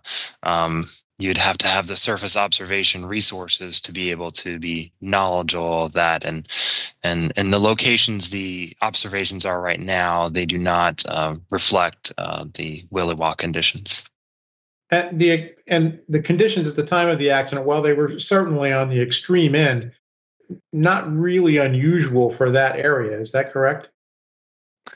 Uh, based on the mariner feedback um, at the Marine Board of Investigation, they all described the the weather conditions that the worst weather conditions that they experienced were in the Sutwik and Chignik Bay regions. Do we know whether NOAA or the National Weather Service have previously sought funding or whether they otherwise plan to increase surface observation resources in the area? Uh, it's currently not known. And do we have a sense of what an optimal array, or do you have an opinion about what an optimal array of observation resources might look like in that area? The observational resources to be able to capture the more extreme wind conditions, uh, especially on the higher end cases such as this accident or other cases where you get uh, wind conditions that are um, basically hurricane force winds, uh, having the observational resources to be able to not only let forecasters know those conditions are, are happening, but also uh, highlight that to the mariner community uh, would be a value. In addition, it would go into the weather computer model data, which would uh, further make forecast uh, conditions more accurate. Certainly, you need observation sites that are closer or more more uh, frequent than 95 and 125 miles away, it seems to me. Um, there are few regions in the world where uh, that are more dependent, uh, as you know, on marine and aviation transportation than Alaska. in terms of marine, it seems clear that weather observation resources are inadequate in the area encompassing the accident site. Are there similar gaps in uh, resources necessary for aviation forecasting? Um, that particular uh, line was not um, um, discussed through this investigation. Oh, okay, I understand. Um, certainly, I would I would encourage NOAA and, and NWS to take a look at that as well. It does appear that we've got some gaps here, and that's uh, it's it's an important area in terms of marine and aviation, and uh, it's an area obviously that's subject to uh, very difficult weather conditions. Mr. Chairman, I'm going to hold uh, the remainder of my questions for the next round. Thank you. Thank you, Member Chapman. I know that we've mentioned bits and pieces of the search and rescue effort, um, but I think it's worth noting a little bit more of it. Um, the Coast Guard is a is an agency that some of us don't think too much about until we see them rescuing people, plucking people off of roofs of uh, homes during uh, hurricanes and uh, and extraordinary rescue efforts like this one. Um, the pilot, one of the pilots of the helicopter, uh, said it was the most challenging flight of his career. The turbulence was so severe that it took both pilots uh, to help keep the helicopter straight and level. There was severe turbulence, there was downdrafts. As uh, Member Homendy already pointed out, there were 30 foot seas. Um, the helicopter was low on fuel, so they had to uh, turn off the APU, uh, which turned off the heater inside the uh, the uh, helicopter once they were taking the uh, the surviving two crew members back. This was an incredible rescue. I think a lot of people don't realize how remote parts of uh, uh, Alaska can be. Can can you elaborate, Mr. Barnum, just a little bit more about the search and rescue efforts, those extraordinary efforts? yes, yes, sir. I believe you put it extremely well there. Um, the uh, when the Coast Guard was notified uh, that search and rescue operation was going to take place, they uh, began to uh, get preparations ready. Um, because of the severe weather, uh, additional flight planning was required. Um, they needed to make sure that flying out there, they would be able to get back or get to another suitable location where they could take fuel and transport any survivors. Um, after doing that, they also had to uh, load additional fuel on board the helicopter. Um, they traditionally don't carry a full tank of fuel uh, on board, so they they had to fill up fill up on fuel. Um, they also, after the helicopter left, they launched a C-130 aircraft from Anchorage, Alaska, that was that acted as a overflight and was able to uh, transfer communications from the helicopter because it was low in flying at such low altitudes uh, any uh, voice communication from the helicopter wasn't able to make it back to the base. So the, the overflight would uh, would act as a communications platform. Yeah, thank you very much. I want to switch now to stability because I think that's certainly a, a, a central area of this of this tragedy. During the U.S. Coast Guard testing uh, of where they sprayed um, water cold water on uh, on crab pots during a test. I think they sprayed water on crab pot for like 72 hours. Uh, how much did the weight increase of that one crab pot? Yes, sir. Um, referring to the uh, preliminary kind of experiment on the Polar Star, where they sprayed a, a crab pot with uh, fresh water over a three-day period. The um, the weight wasn't accurately able to be determined because the load cell that they were using uh, was maxed out. Uh, it maxed out at 3,000 pounds. Uh, beginning weight of the crab pot was roughly 1,000 pounds. Yeah, so so it, it it more than tripled. Thanks. The um the regulatory requirements for stability calculations assume I think it's uh, I think it's 1.3 inches of surface uh, um, surface ice on the horizontal surfaces and about 0.65 of an inch on the vertical um, surfaces. How realistic are those assumptions? Yes, sir. From what we experienced talking to captains and, and per- people familiar in the naval architecture industry uh, that deal with these type of vessels uh, often, those uh, assumptions weren't very realistic. Yeah, and uh, and in fact, how much ice did our investigative staff uh, estimate was on the crab pots of Scandies Rose? Sir, staff estimated in, to be between six and 15 inches of ice. Between six and 15 inches. Um, yeah. So certainly I have more questions. We're going to take a break. Before we take a break, I would like to encourage uh, all participants to turn off their cameras and their microphones and we'll take a 10 minute break. We will reconvene at 11:15, which is really about 9 minutes from now. We are in recess.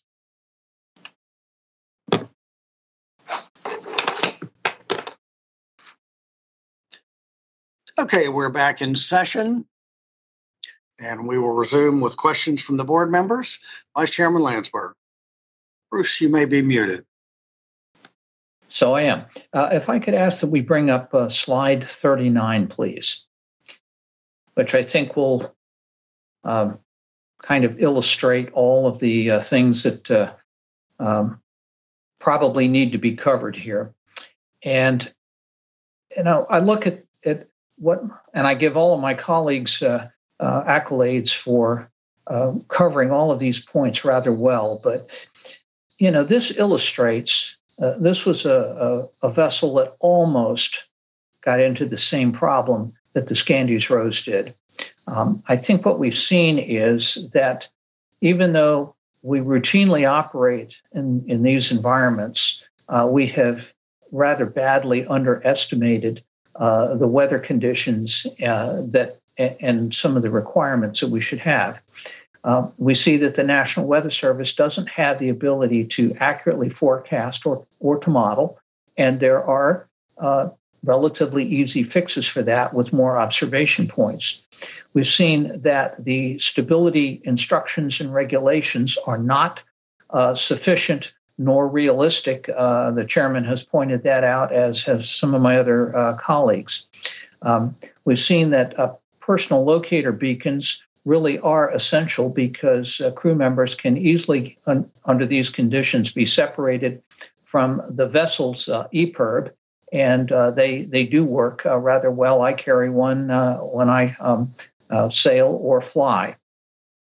I think the industry has operated under these environments, and the sort of the tribal wisdom, I guess, that um, you know it's going to be bad out there and you all be careful and after years of training um, or i should say experience not training but experience you kind of learn how to how to deal with this.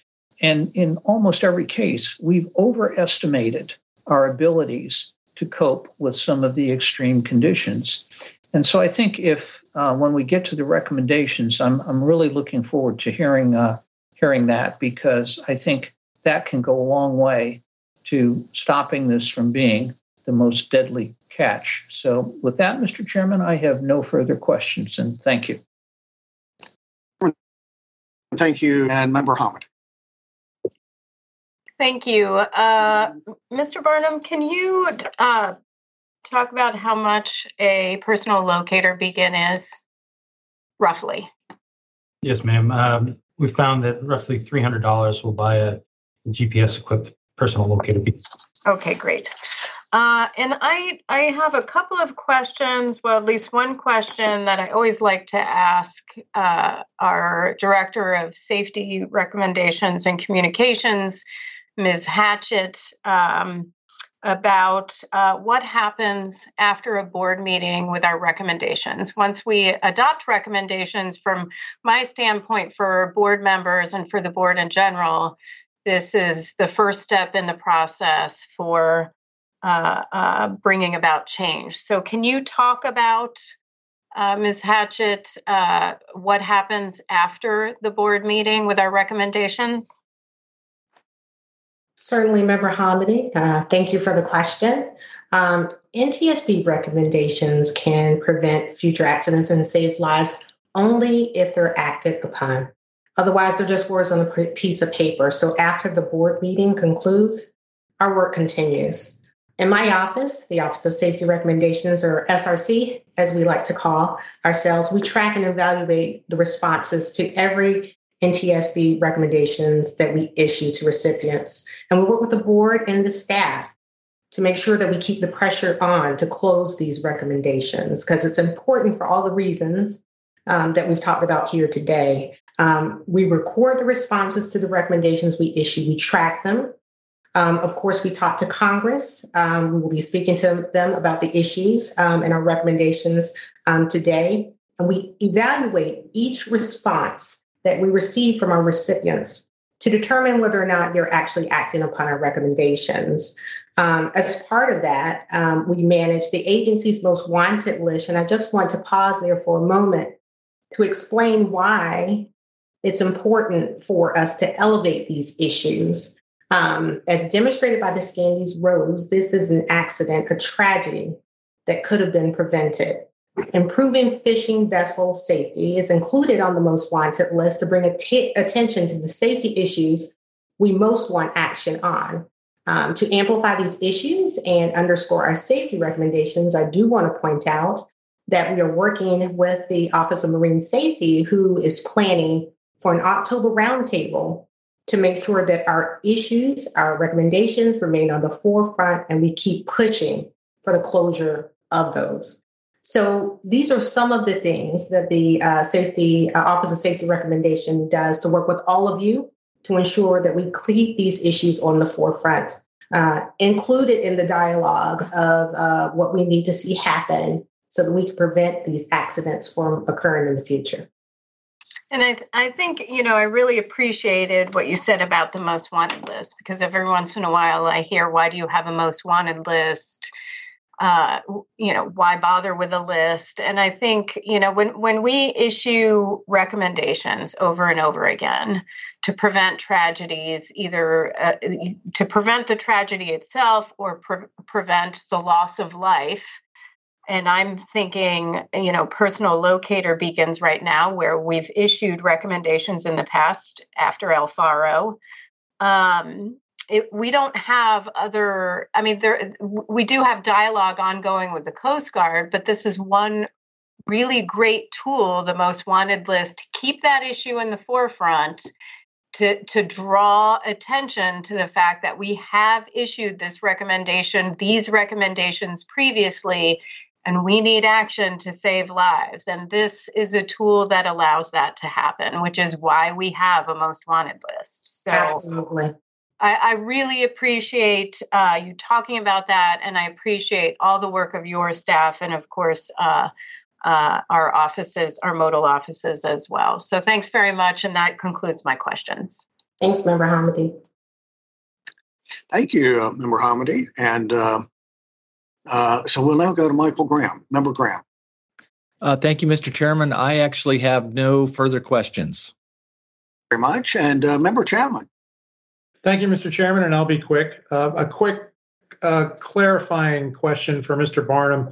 This is with respect to load line certificates and the requirement that um, a vehicle um, uh, have one issued uh, is that determined? Is that requirement determined by the size of the vessel, the date of manufacture, or is that a function of of both of those considerations?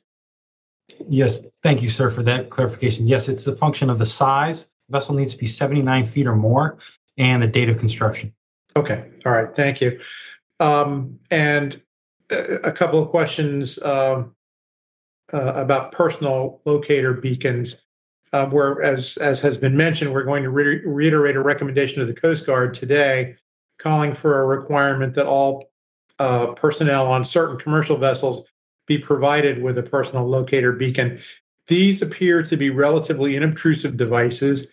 Um, I understand that they're off the shelf, and you mentioned previously the the, the cost that seem they're not inexpensive, but they're relatively affordable. Is there any resistance on the part of crew to wearing PLBs?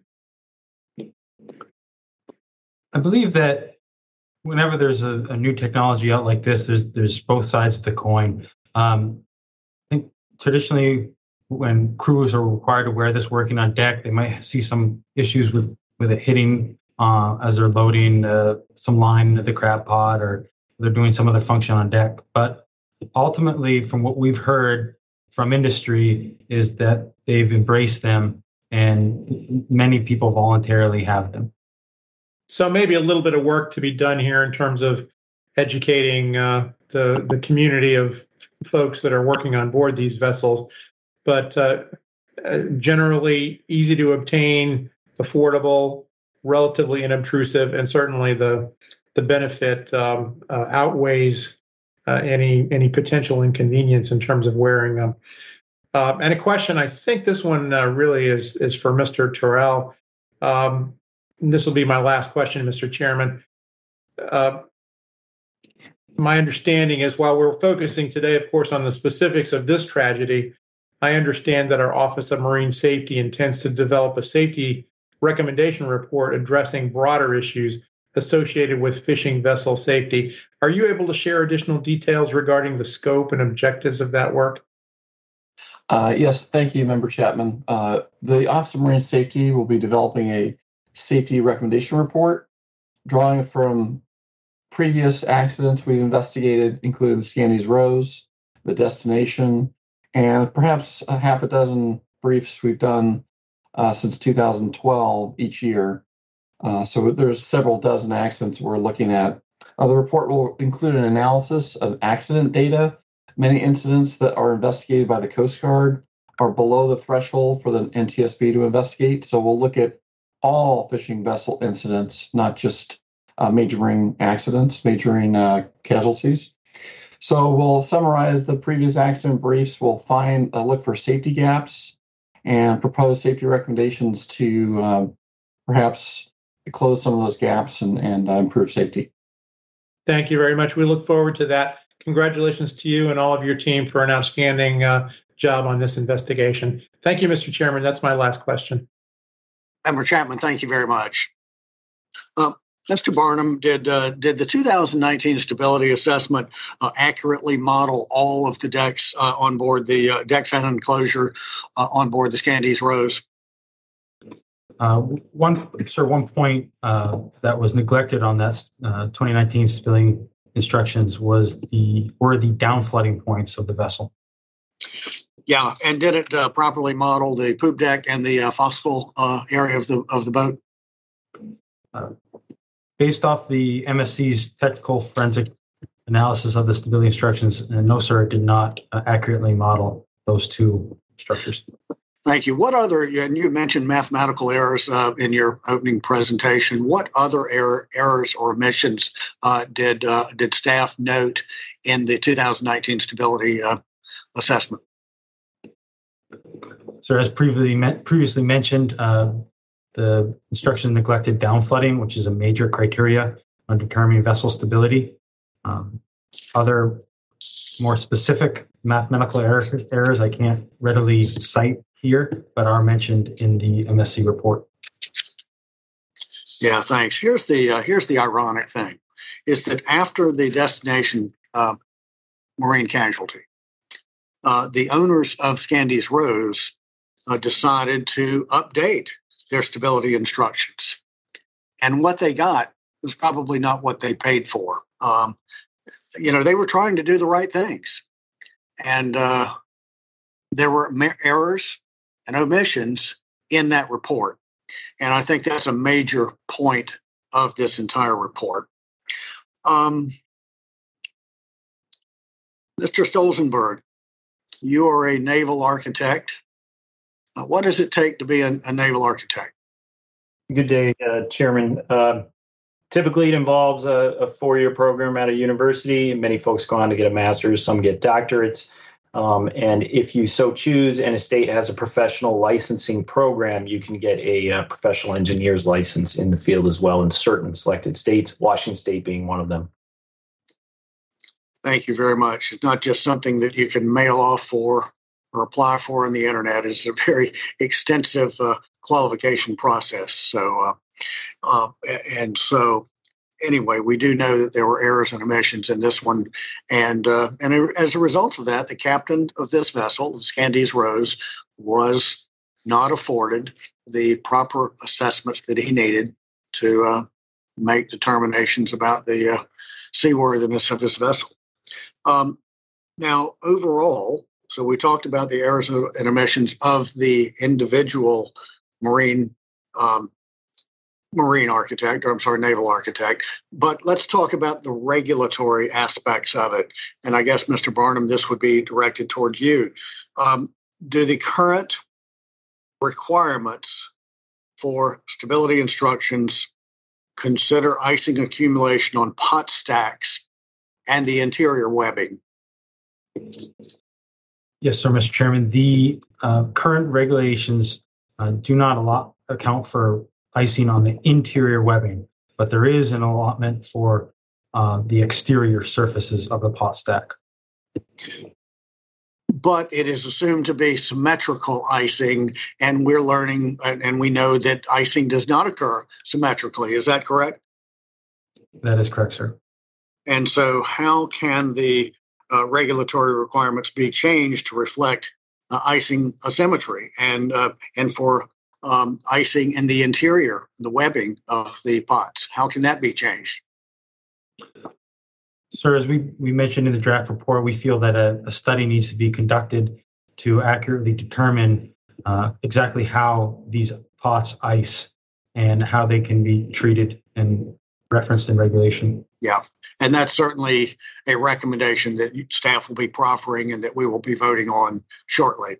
Thank you. And finally, one one last question is: uh, Should so the way that pots are, are the uh, the way that the icing is modeled currently is, like you said, a, sh- a shoebox, um, and so and we've learned that it gets in the interior webbing, so that messes up the modeling on the shoebox. Should pots be tarped to allow for more symmetrical icing? Uh, would that would that uh, do anything at all?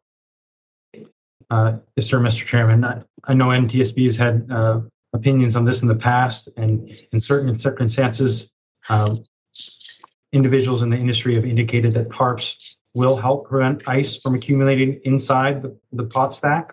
Uh, obviously, the ice still accumulates on the tarp on the outside, um, but the majority of uh, commercial fishing vessel captains that we spoke to on this topic indicated that often the tarp is a more hindrance than it is is good in their opinion. Uh, there's dangers associated with uh, removing the tarp when it's time to fish. Uh, the tarps are traditionally ripped and ruined after they're they're done. It's a one-time use. So um, ultimately, there isn't a, an easy solution here, and there's not a, a general consensus either on the use of tarps. Right. Thank you. And I guess I guess ultimately what becomes of that would be what comes out of the study that we are recommending uh, in any event. So, all right. Um, do any of my colleagues have any additional questions or comments before we move to the findings? Uh, seeing none, at this time, uh, Mr. Curtis, if you would please read the proposed findings. Yes, sir. As a result of this investigation, staff proposes 13 findings. Number one, None of the following were safety issues for the accident voyage. One, the captain's pre departure decision making. Two, operational pressures. Three, fatigue. Four, drug and alcohol use. Five, the vessel's propulsion and steering systems. Or six, the vessel's hull integrity. Number two, based on the voyage timeline and the estimated ice accumulation over that period, the Scandies Rose likely accumulated between 6 and 15 inches of ice on surfaces exposed to wind and icing during the accident voyage. Number three, although the captain's decision to proceed to Sutwik Island was reasonable, by the time he was close enough to turn into the lee, the icing conditions had accelerated and reduced the vessel's stability. Number four, the added weight from ice accumulating asymmetri- asymmetrically on the vessel and the stacked crab pots on deck raised the Scandies Rose center of gravity, reduced its stability, and contributing to the capsizing. Number five, although the crew loaded the Scandies Rose per the stability instructions on board, the stability instructions were inaccurate. Therefore, the vessel did not meet regulatory stability criteria and was more susceptible to capsizing. Number six, because the stability instructions were inaccurate, the captain was unaware that his vessel did not meet the margin of safety intended to be provided by the stability regulations. Number seven, current regulatory guidelines on calculating the effects of icing on a fishing vessel's stability do not take into account how ice actually accumulates on and in crab pots and crab pot stacks.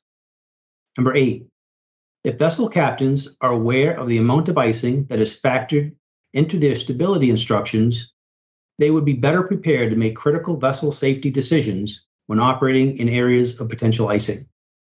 Number nine, formal stability training would provide fishing vessel crews with a better understanding of the principles and regulatory basis of stability, including the effect of icing.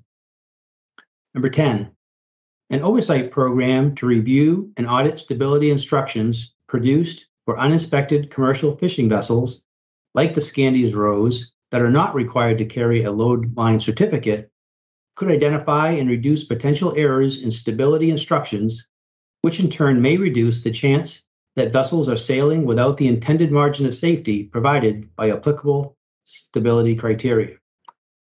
Number 11. Due to the limited surface observation resources near Sutwik Island and the Chignik Bay region along the fishing vessel route from Kodiak to Dutch Harbor, the National Weather Service cannot accurately forecast the most extreme localized wind and sea conditions for the area which can lead to vessels encountering conditions that are worse than expected. Number 12, the National Weather Service Ocean Prediction Center site could provide mariners with more detailed graphical icing information not currently available elsewhere, which would help them make decisions based on more accurate weather information. And number 13, personal locator beacons would aid in search and rescue operations by providing continuously updated and correct coordinates of crew members' location. Sir? Mr. Curtis, thank you very much for reading those recommendations. At this time, we'll have uh, each of our board members, uh, we'll do a roll call to make sure that all board members are ready to deliberate. Vice Chairman Landsberg. I'm ready to deliberate, uh, Mr. Chairman. Thank you. Member Homendy. Thank you. Uh, look forward to the discussion. Thank you. Member Graham. I am ready to uh, deliberate, Mr. Chairman. Thank you very much. And Member Chapman. Ready to go, Mr. Chairman. Thank you very much. Um, so, uh, do we have a motion to adopt the findings as proposed? So, so moved. Okay, Vice Chairman uh, has moved, and is there a second? I'll second, Mr. Chairman. Mr. Uh, Member Chapman seconds. Is there any discussion? Um, Mr. Chairman, uh, I did note, I believe it was on finding 11, uh, the statement uh, the National Weather Service cannot accurately forecast, and I believe the term is the more extreme localized, and I believe it was read most extreme localized, a minor point, but uh, just for, for the record. Yeah, thank you very much. Um, and uh, as it's written, it does say, as you pointed out, Vice Chairman, it does say the National Weather Service cannot accurately forecast the more extreme localized wind and sea conditions for the area. So thank you. Uh, any, thank you. Any other comments or questions? Okay, it's been moved and seconded to adopt the findings as proposed. There's no further discussion. We'll do a roll call vote. Uh, uh, Vice Chairman Landsberg. I vote aye, sir. Vice Chairman votes aye. Member Homendy. Aye. Member Homendy votes aye. Member Graham. Aye. Member Graham votes aye. Member Chapman. Aye. Member Chapman votes aye. The chairman votes aye. The findings have been adopted unanimously. And now, Mr. Mr. Curtis, if you'll please read the proposed probable cause. Certainly, sir. Staff proposes the following probable cause. The National Transportation Safety Board determines that the probable cause of the capsizing and sinking of the commercial fishing vessel Scandies Rose was the inaccurate stability instructions for the vessel, which resulted in a low margin of stability to resist capsizing, combined with a heavy asymmetric ice accumulation on the vessel due to localized wind and sea conditions that were more extreme than forecasted during the accident voyage. Sir? Mr. Curtis, thank you very much. Is there a motion to adopt the probable cause as presented? I so move. I s- Um, Member Homendy moves, and is there a second? second. Member, uh, Member Graham seconds. Uh, is there any discussion? Okay, thank you. It's been moved and seconded to adopt the probable cause as presented. There appears to be no discussion. Um, all in favor? We shall begin again with a roll call vote. Vice Chairman Landsberg. Vice Chairman votes aye. Vice Chairman votes aye. Member Homendy. Aye. Homendy votes aye. Member Graham. Aye. Member Graham votes aye. Member Chapman. Aye.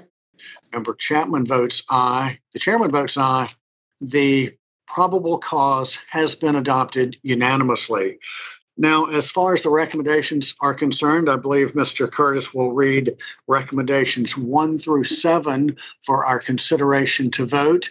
And after we voted on those, then uh, he will then read the recommendations uh, that are being reiterated uh, in the report, but will not require a vote. And that's my understanding. Mr. Curtis, did I get that right? That is right, sir. Okay, if that's the case, then uh, Mr. Curtis, if you'll please read the proposed recommendations. As a result of this investigation, staff proposes the following seven new safety recommendations, four to the U.S. Coast Guard. Number one, conduct a study to evaluate the effects of icing, including asymmetrical accumulation, on crab pots and crab pot stacks, and disseminate findings of the study to industry by means such as a safety alert.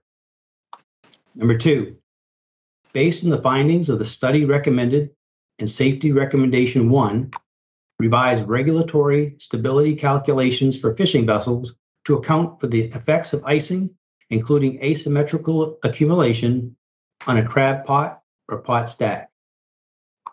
Number three, revise Title 46 Code of Federal Regulations 28.530 to require that stability instructions include the icing amounts used to calculate stability criteria.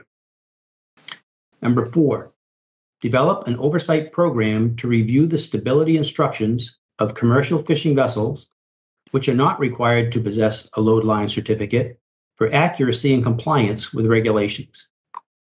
One recommendation to the North Pacific Fishing Vessel Owners Association. Number five, notify your members, parent Bering Sea, Aleutian Islands, Crabbers Fishing Vessel Fleet, close parent, of the specifics of this accident, the amount of ice assumed when developing stability instructions, and the dangers of icing. One recommendation to the National Weather, to sorry, to the National Oceanic and Atmospheric Administration. Number six, increase the surface observation resources necessary for improved local forecasts for the Sutwik Island and Chignik Bay region in Alaska. And one to the National Weather Service. Number seven, make your Ocean Prediction Center freezing spray website operational and promote its use in the industry. Sir? Good. Thank you very much. Um, so there are the recommendations, the new recommendations proposed. Is there a motion to adopt the recommendations as presented? So moved. My Chairman moves. Is there a second? Second. Okay, uh, Member Chapman seconds is it seconds the motion. Is there any discussion regarding recommendations one through seven? Seeing none, it's been moved and seconded to adopt the recommendations as presented. There appears to be no discussion. For a vote, Vice Chairman Landsberg, what say you? Vice Chairman votes aye. Vice Chairman votes aye. Member Homendy. Aye. Member Homendy votes aye. Member Graham. Aye. Member Graham votes aye. Member Chapman. Aye. Member Chapman votes aye. The chairman votes aye. The recommendations have been approved unanimously. Um, as presented. And so, Mr. Curtis, if you'd please read for the record the previously issued recommendations that are reiterated in this report. Yes, sir. Staff proposes reiterating the following two safety recommendations, which are currently classified open unacceptable response, both to the U.S. Coast Guard. First, M1124, which reads require all owners, masters, and chief engineers of commercial fishing industry vessels to receive training and demonstrate competency in vessel stability, watertight integrity, subdivision, and use of vessel stability information regardless of plans for implementing the other training provisions of the 2010 Coast Guard Authorization Act.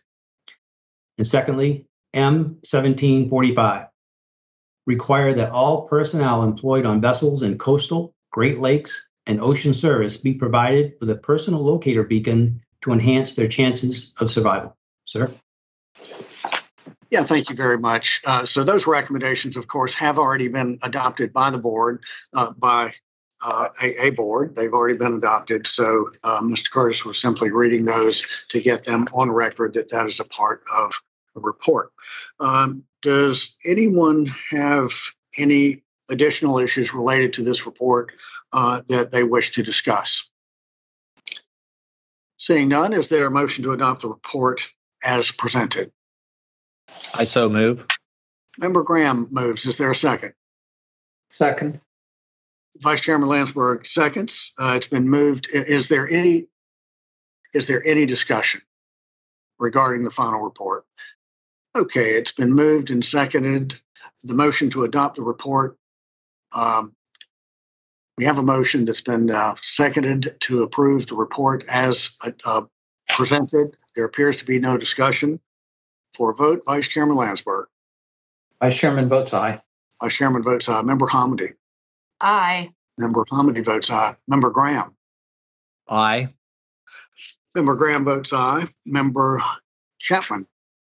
Aye. And Mr. Chairman, before you proceed to your closing statement, a reminder to turn your camera on. Uh, my camera? Yes, sir. You know, I'm, I'm, it's funny because my camera shows on now and it shows, it showed, let's see, when I tried to turn it off, it, um, you know, I can't. So just mark that up, chalk that up to technology. Um, right.